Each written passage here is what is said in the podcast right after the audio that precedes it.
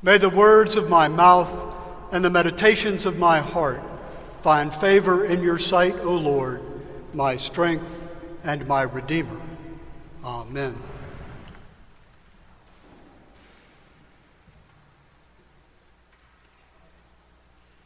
I've been thinking about my father this week. I remember growing up in a 25,000 person mill town, and dad served on the school board. He sat there, I'm told, conspicuous in his clericals, and everybody knew that the meeting was about to end whenever dad reached into his pocket and pulled out his chapstick applicator. Because they said he would unscrew the top and apply the lip balm, put it back in his pocket, and then proceed to summarize whatever had been said. Everyone had already spoken, all views had been described, and Dad would offer a frame of reference. Sometimes making a suggestion, and sometimes not, but for whatever reason, this meant the meeting was about to end, and it was a protocol that everybody seemingly followed. They laughed at him behind his back, but everybody followed the protocol.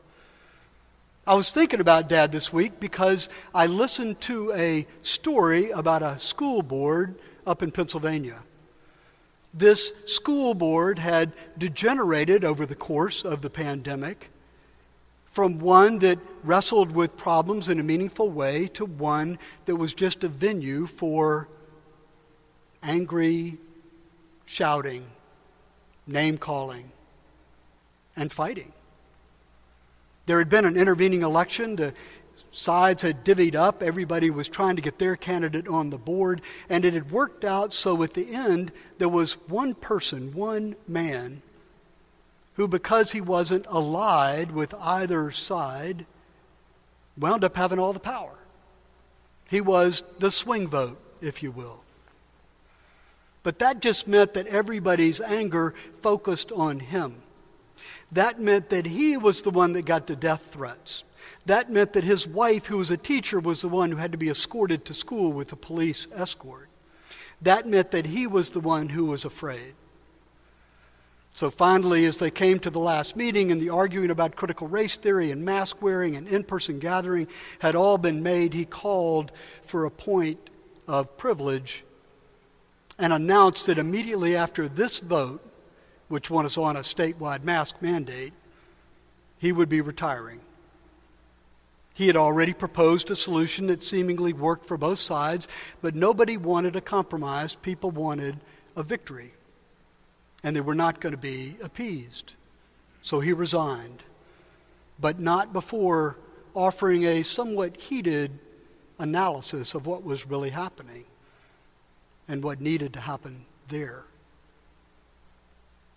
Listening to those meetings makes it easy for me to understand Jesus when he says, My kingdom is not of this world as if to say, My kingdom resides under the authority of powers that are not the powers that we encounter so often in this world.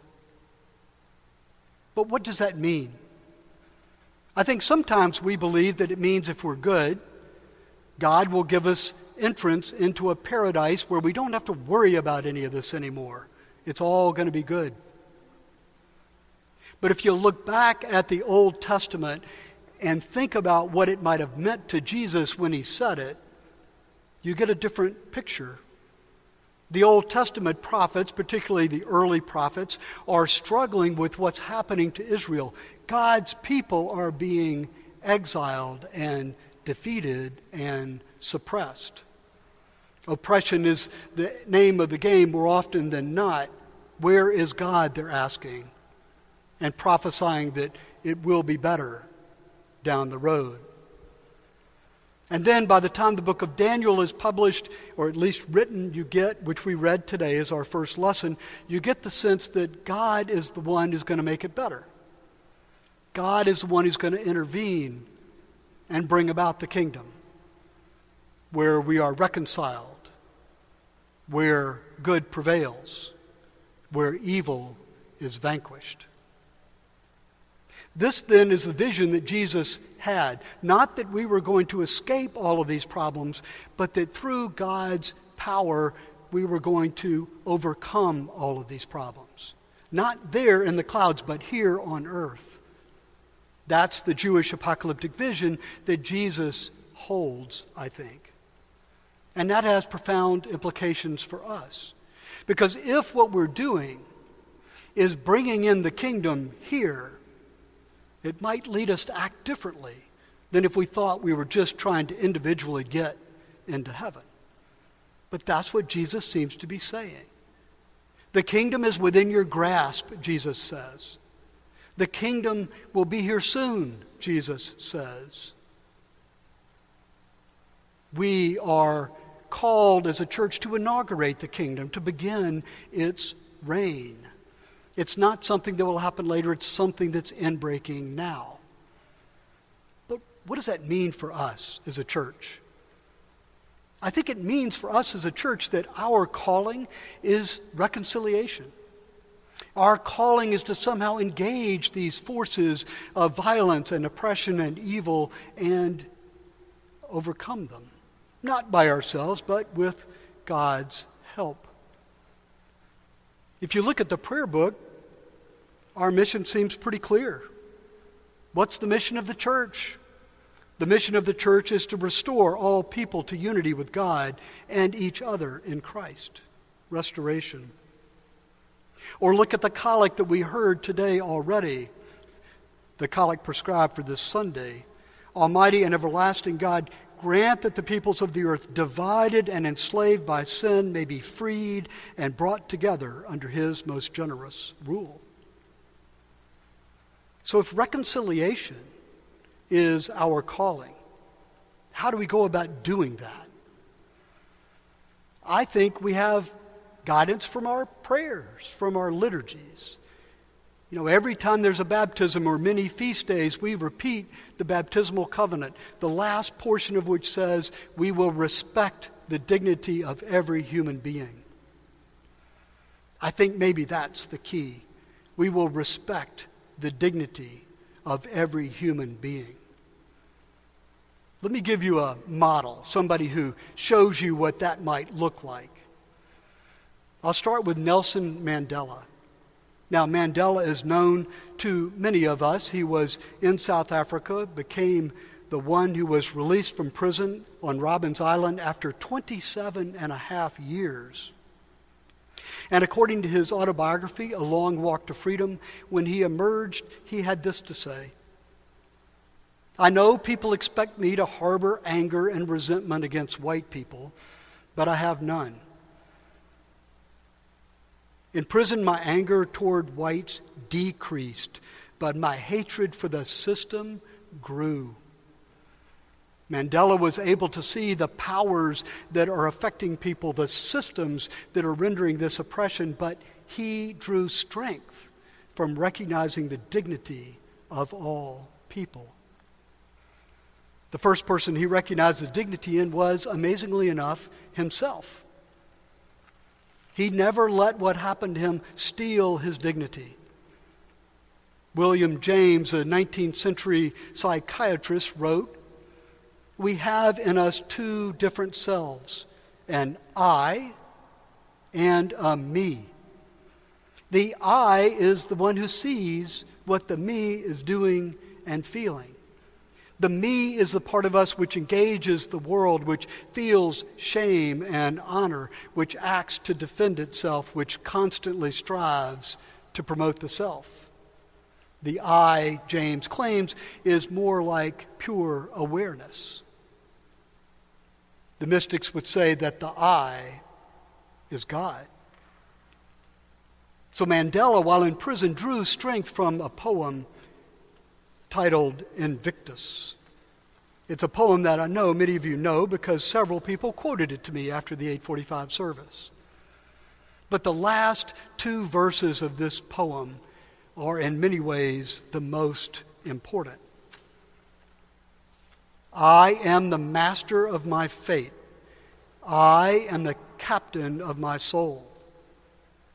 These words were powerful for Mandela in holding on to his own dignity. He cared what other people thought about him, but only because he cared about them, not because they defined who he was. And it's helpful, I think, to remember what God said to Moses on the mountain. When Moses said, Who is it? Who should I tell them sends me? And God says, I am that I am. You might reread these last verses I am is the master of my fate. I am is the captain of my soul. Mandela stayed rooted in the I, and out of that, he maintained his own dignity, which allowed him to see the dignity of others. But the second figure I want to describe, who was there with Mandela, is Bishop Tutu, somebody who might be known a little bit more by many of you because he spent time here in Atlanta. And it was Tutu who carried on the reconciliation ministry in so many prominent ways. It was Tutu, for example, who was a facilitator on the BBC series Facing the Truth, which, taking the conflict in Ireland between Protestants and Catholics, attempted to effect reconciliation, to bring people back together. They would orchestrate conversations between the widow of somebody killed by an Irish bomb and the IRA bomber, or the cop who was shot in London by an IRA soldier and that soldier. And to read the accounts of these conversations is to marvel at Tutu's skill. He accepts the dignity of everyone there. He accepts their identity. He doesn't feel that he's superior to them. He doesn't treat them like they're inferior to him. There's an acceptance that you can feel. They are included, they belong. He makes sure of it. They are safe, both physically and psychologically, because the truth is going to be the rule. He somehow gets them to feel free to speak, to speak their own truth and he listens. He listens like he wants to know what they have to say. He listens like he's curious about the being that they are. And through his listening, other listening happens in that room as well. There is fairness. And he's always giving them the benefit of the doubt. These are just some of the elements which we all recognize to dignity. And what happens in those conversations is as Tutu is able to acknowledge and point out the dignity of everyone there, they are feeling their own dignity and their freedom allows them to speak. And as they reveal themselves to the other, the other, by empathy and compassion, reveals themselves back, and you know how this goes. And reconciliation amazingly emerges after one particularly difficult conversation when a British cop who was shot by an IRA bomber said to the bomber, upon hearing about the bomber's life and why he joined the IRA, you know, if it had been me, if I had been you, I might have done the same thing. And it all changed. Dignity was restored, honored, acknowledged, and reconciliation resulted. At the end of that particular session, a, another facilitator came to Tutu and said, How do you do that? And Tutu looked up at the ceiling and he said, Thank you, thank you, thank you. Speaking, of course, of God and the grace of God which he felt and lived into. And the facilitator said, Yeah, yeah, God, I know. But I'm like, How did you do it? And Tutu looked up again at a light in the ceiling. And he said, I'm like that light bulb.